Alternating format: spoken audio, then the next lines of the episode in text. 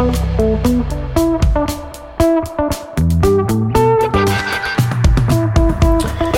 everybody, welcome to our final episode of this fall's Workout Wednesday series. Uh, we have brought you all sorts of different workouts to try during the course of this season, if you will. And we are going to wrap up today by talking about the race itself.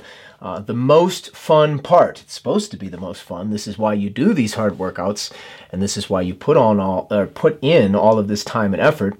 Uh, it's all about race day, and uh, we want you to have fun and we want you to succeed. So, I am going to share with you today a few things about race weekend that we've learned over the years. Um, and some of it is seemingly common sense, but hey, we've all screwed it up, right? And then some of it maybe you haven't heard. So we'll we'll just we'll just go through race weekend um, starting on let's say Friday for a, for a Sunday race, right? It would be Thursday for for a Saturday race, but for the sake of ease, we'll we'll start with Friday. So, oftentimes on Friday, you are traveling. You are traveling to your race destination. And I think this day is sometimes overlooked. Uh, when you're traveling, you need to remember that that is not easy on the body. It throws you off your rhythm. You are not in the same pattern that you're used to on a Friday when you're going to be doing a hard training session on Sunday, right? And so you want to keep yourself in that pattern as much as possible. Uh, I think that starts during the week with preparing to uh, leave and having everything ready before Friday morning. So, doing your laundry on Monday or Tuesday, packing your bag on Thursday, uh, all those simple little things make a difference because they make Friday less stressful. You want Friday to be as stress free as possible. Um, the next big thing is nutrition. So, if you're used to a certain kind of breakfast, a certain kind of lunch, a certain kind of dinner, and a certain kind of snacking in between, and then you go to the airport and you don't have any food with you, you're going to be forced to eat airport food. And sometimes you can't find the type of food that you're used to. So, ideally, depending on your itinerary, you're able to get up in the morning and get your normal breakfast in. Even if it's earlier than normal, I would get up and I would eat breakfast. You don't want to be hungry at the airport. Um, then I would pack some snacks. Now, it's a little bit of a hassle because you got to show them what kind of food you have, but I would pack um, snacks and or a lunch uh, that you're used to so that you can eat that uh, either at the airport or on the plane uh, once you get off the plane whatever it might be based on your itinerary. So again so you're not stuck eating something super abnormal for you. Uh, then when you get to your destination uh, you got a couple things you got to think about. Number one have you run today yet? So if you're a person that runs every morning then ideally you would have gotten a run in before you went to the airport if that was possible, if that was logistically feasible. Uh, if you're a person that runs in the afternoon typically, then ideally you would be able to run when you get to your destination. Now, again, that's not always possible uh, depending on when your flight gets in. So um, I would say that you don't need to do anything crazy. Like, let's say flights are delayed, you don't get in until 10 p.m. Look, you don't need to go run laps in the hotel parking lot at 10 p.m.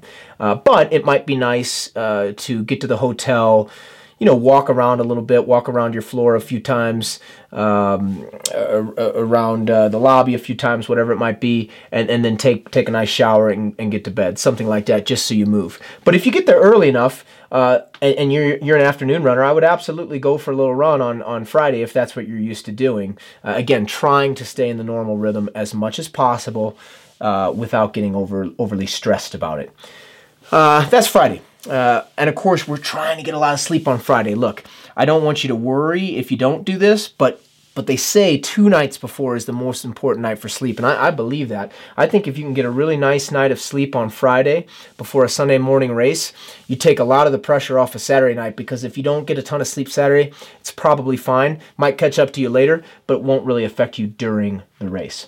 Uh, so on Saturday, now hopefully, if if you traveled two days before, which is ideal, um, then you're you're spending Saturday uh, as relaxed as possible.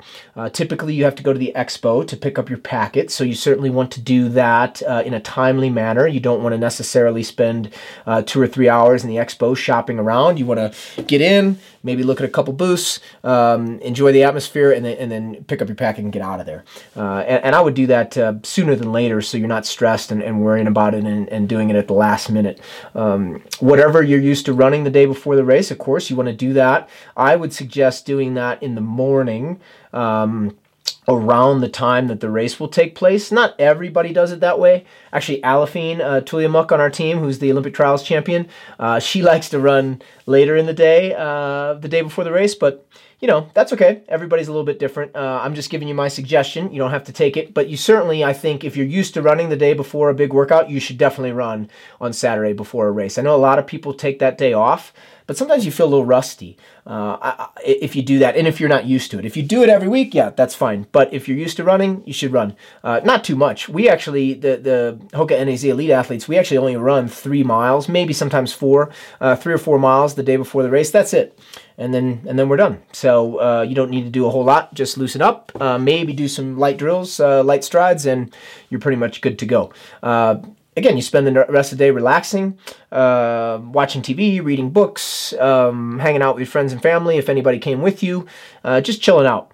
And then you want to eat dinner uh, at the same time you're used to eating dinner on a Saturday night before a Sunday long run or a Sunday workout, and you want to eat something that you're used to. Uh, definitely a big no no is to eat something you've never eaten before. So if you're down in the South, you don't want to eat fried alligator the night before if you've never had it before, uh, or, or, or jambalaya or gumbo or, or, some spicy food that you're not used to. Uh, you, you just want to eat uh, whatever it is you typically eat. And some of that may require some planning beforehand because when you're at a Chicago marathon, a Boston marathon, a New York City marathon, oftentimes um, the best restaurants are packed the night before. There, there's reservations that people have made weeks in advance uh, sometimes for these for these restaurants. So you might have to be one of those people um, in the week leading up that calls around, sees what restaurants are available, and makes a reservation at a time that's convenient for you. Um, of course, I love uh, when people spend money at these um, events because it's good for the cities. But if you were really asking me what I would suggest, I would actually suggest uh, getting something to to go, something pretty easy. You know, you know what's actually pretty good is is um, you know Chipotle. Not to give them a free plug, but you know what you're going to get you it's it's it's rice it's beans it's it's protein and carbs it's a good ratio it's very easy. You can go you can pick it up take it back to your hotel room and relax and eat it there. Um, that's kind of what i like but if you enjoy going to a restaurant that's no problem. Just make sure they have what you like and that you can get in and you're not sitting there for an hour and a half waiting for a table. Uh, that's not fun that's stressful that's uh, that that creates anxiety and you want to avoid anxiety uh, the day before the race. So then Saturday night, uh, you've eaten, you've relaxed, you're back to your room, you're reading, you're watching a movie, whatever it might be. Uh, here's something I would suggest. So everybody wants to get to sleep Saturday night, but we're often quite excited uh, about the race. You're trying to stay calm, but there's a level of excitement. And one thing people screw up is they they try to force sleep and they try to go to bed before they're tired. But here's what happens when you do that you lay there and you think and you start thinking about the race and you start thinking about the morning and do I have this and do I have that and how am I going to get to the start line and all these things that you probably have already uh, figured out, but they start messing with your mind and then it it's actually the opposite. You actually don't get to sleep early. You end up falling asleep later than you would have if you'd have just waited. And so that's my suggestion: is whether you like to watch a movie, whether you like to read a book, uh, I would actually just do one of those things or, or, just hang out with, with your significant other or whoever it might be, right? Uh, whoever your roommate might be if you have one, and, and, just wait until you're tired. When your body starts feeling tired, then lay down and go to bed. You'll fall asleep quicker uh, that way. Because, like I said, it doesn't it doesn't really matter if you don't get a ton of sleep. So if you're not tired at 9 p.m. and sometimes there's a time change, so it's, it's weird, it's difficult. Don't force it. Wait until you're tired, go to sleep. Uh, make sure you got the alarm set though uh, for the morning. So now we get to Sunday morning, race morning. Uh, again, some of this should have been done beforehand. The night before, you should have had your uh, race day outfit laid out. You know, take a picture of it, put it on Instagram. You know, um, and uh, you should be ready to go. You shouldn't really be scrambling on race morning. You should know already. You should have it printed out uh, where you have to go to catch the shuttle to get to the start. Um, all those type of things. You should already have that all done on on honestly during the week, if not certainly Friday or Saturday and then you're going to uh, simply get ready to go. Now, some people like to move around a little bit in the morning to get the body going, if you will. So, uh, a walk downstairs, a quick walk outside, and then back up to the room usually is about enough. Um, some people like to take a shower, kind of wake themselves up in the morning. Certainly, a lot of people like to have a cup of coffee. Whatever your normal routine is on a, on a hard, long run, uh, try to stick with it as much as possible. Um, you do want to get up a fair amount before the race. Some sometimes the race is very early. So let's say it's a let's say it's a 7:30 a.m. start. As much as it pains you, I, I would set the alarm for, for 5 a.m. if not 4:30, uh, because you want to trick the body into thinking it's a little bit later in the day, and the body functions better when it's been up for a couple of hours. And so that that's really the reason um, that you need to get up early. That combined with the fact that you need time to digest your food. Um, so if you're someone who digests food very quickly, maybe two hours is enough. Um, for some people, it's more like three or even four hours to really properly digest their breakfast. Now, of course, you want to have practiced the breakfast uh, that you want to eat on race day during training, uh, so you should know how long it's going to take uh, to digest this. But uh, but and, and hopefully that's the case. But again, for some of you, it might be three hours. So 7:30 race, you got to wake up at 4:30 and eat your bagel and your banana, a little peanut butter, whatever it might be, um, so that you know by the time 7:30 rolls around, that's digested and you're not going to have any uh, GI issues during the race. Uh, fingers crossed. Um, and so that brings us to going to the race and and, and preparing to to run. Um, this should be the easier part, but sometimes people get this wrong, so we'll go over it. Uh, let's say you get to the corral area or the start area um, two hours before the race. Well, should you start jogging? No, of course not. You want to stay as relaxed as possible for as long as possible. Hopefully, you can get off your feet. That's not always possible, depending on the size of the race and the uh, start line area, but you, you want to try to be off of your feet if possible and you don't want to do a super long warm up. I actually like to wait until about 40 minutes before the marathon, if possible, logistically, and then just go for about a seven or eight minute jog. I know that sounds really short uh, for some of you. Maybe it sounds long for some of you. I don't know. Uh, but but compared to what you might normally do, uh, even for our athletes who normally warm up three miles for a workout, they only run seven or eight minutes before a marathon because a couple couple reasons. Number one, you need to you need to save as much energy as possible, I guess, in layman's terms. Uh, so you don't want to run too much and get the body starting to burn carbohydrates. You want to run really slowly and easily, um, save that energy storage. You don't want to get those those things burning. Um, you don't want to get that process started. Uh, so that's one reason. Um, the other reason is you don't really need a huge warm up because you have so much adrenaline. The music's pumping. There's there's 30,000 people. There's there's the excitement of the race and all the build up to it. You you you typically you typically just don't need that much of a warm up. Uh, and then in terms of drills or strides, maybe you're used to doing those. I would keep those to a minimum on marathon day because it's not a 5K, it's not a 10K, it's not a mile where you have to get out really hard. You're starting out at a pace that's, that's fairly comfortable, no, no matter what level you're at, and so you, you don't need that that uh, super fast work to get the muscles ready. You just need enough to be loose. That's all. And so, very light drills, very light set of drills, maybe a couple of very light strides, not super fast sprinting. Uh, just, just loosen up. That's all. Uh, get into your corral on time. I know the races are often sticklers about when you have to get in there get in there when they say so you're not having to jump a fence or beg a volunteer to open up the gate for you just get in there when they say you're going to be okay there's 30000 other people that have to do it you can do it as well um, and once you're in there just have fun, enjoy it. You know, talk to your neighbors, see what pace they're going to run, uh, see what they're going to start out at. Maybe you'll make a couple of friends in the corral. And um, next thing you know, the national anthem's playing, and um, a couple minutes later, off you go. So um, that's pretty much everything up to the race and I'll, just I'll just do a couple of quick um, quick race suggestions. Um, you know, to me in the marathon, it's it's all about even pace. Unless you're trying to win the race up front and there's surging and things that you have to be prepared for, it's really about it's really about running an even pace and. I'll just pick a pick a number, right? Let's say seven minute pace is your goal marathon pace. Um, oftentimes because of the nature of the start that first mile will either be slow because you're in a pack and you can't move or fast because you got some room to run and you're excited and so are the people next to you and a seven minute effort all of a sudden you look at your watch and it's 640 that happens uh, what you have to do is assess where you're at at the mile take a peek at the watch and try to hit the next mile on if you were fast don't try to slow up and run. You know, if you ran a 630, don't try to run a 730 to make up for it. If you were slow and it was jammed and you ran a 730, don't try to make a, don't try to make it up and run a 630. Just try to run a 7-minute second mile.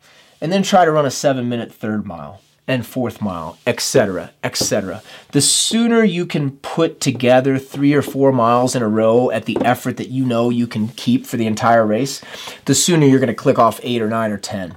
Uh, that's just how the body works. Hopefully, you've been practicing that, um, and so the body's used to it. But that's really what you want to do, and and that that that goes for any any mile in the whole race. You know, if, if the 14th mile is fast for some odd reason, you saw your you saw your buddy over there and he cheered for you or she cheered for you and you got moving and you ran 10 seconds fast, don't try to make it up. Just try to go back to 7 minutes. The other thing you don't want to do is you don't want to get caught in a in a spot where you've run some 650s and 645s and they're feeling good and you start thinking, oh, I'm banking time. I'm just going to keep running 645s. That can really come back to bite you because if that's over the line for you, it won't affect you till later, but when it does, oh, it's nasty.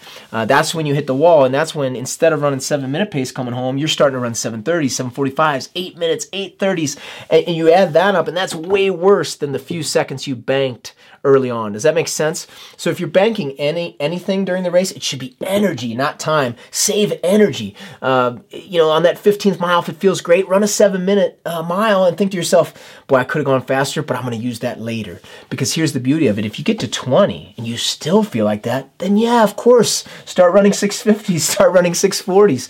Uh, but I would wait till after 20 miles um, to try to do anything like that. You got to make sure that you're going to make it all the way home.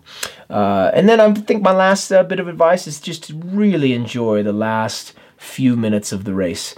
Uh, let's say the last 20 minutes if possible uh, sometimes you're still grinding right there and you gotta you gotta have all the focus in the world um, so you can't really enjoy it until the last three or four or five minutes but at some point enjoy the last bit because it's such an accomplishment it's not just about what you've done that day over the last three to four hours. It's about what you've done the last 12, 16, 20 weeks uh, in preparation for this race. Enjoy it and enjoy crossing the line. Don't don't don't hit your watch and look at your watch.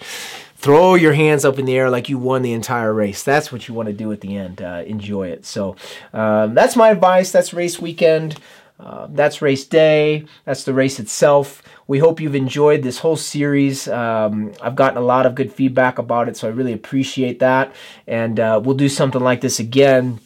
Uh, in in the winter or the spring, and, we'll we'll have a different topic. Uh, but I like these sort of uh, episodic type podcasts, and uh, hope you guys liked them too. Thanks, you guys, and if you have any races coming up, good luck.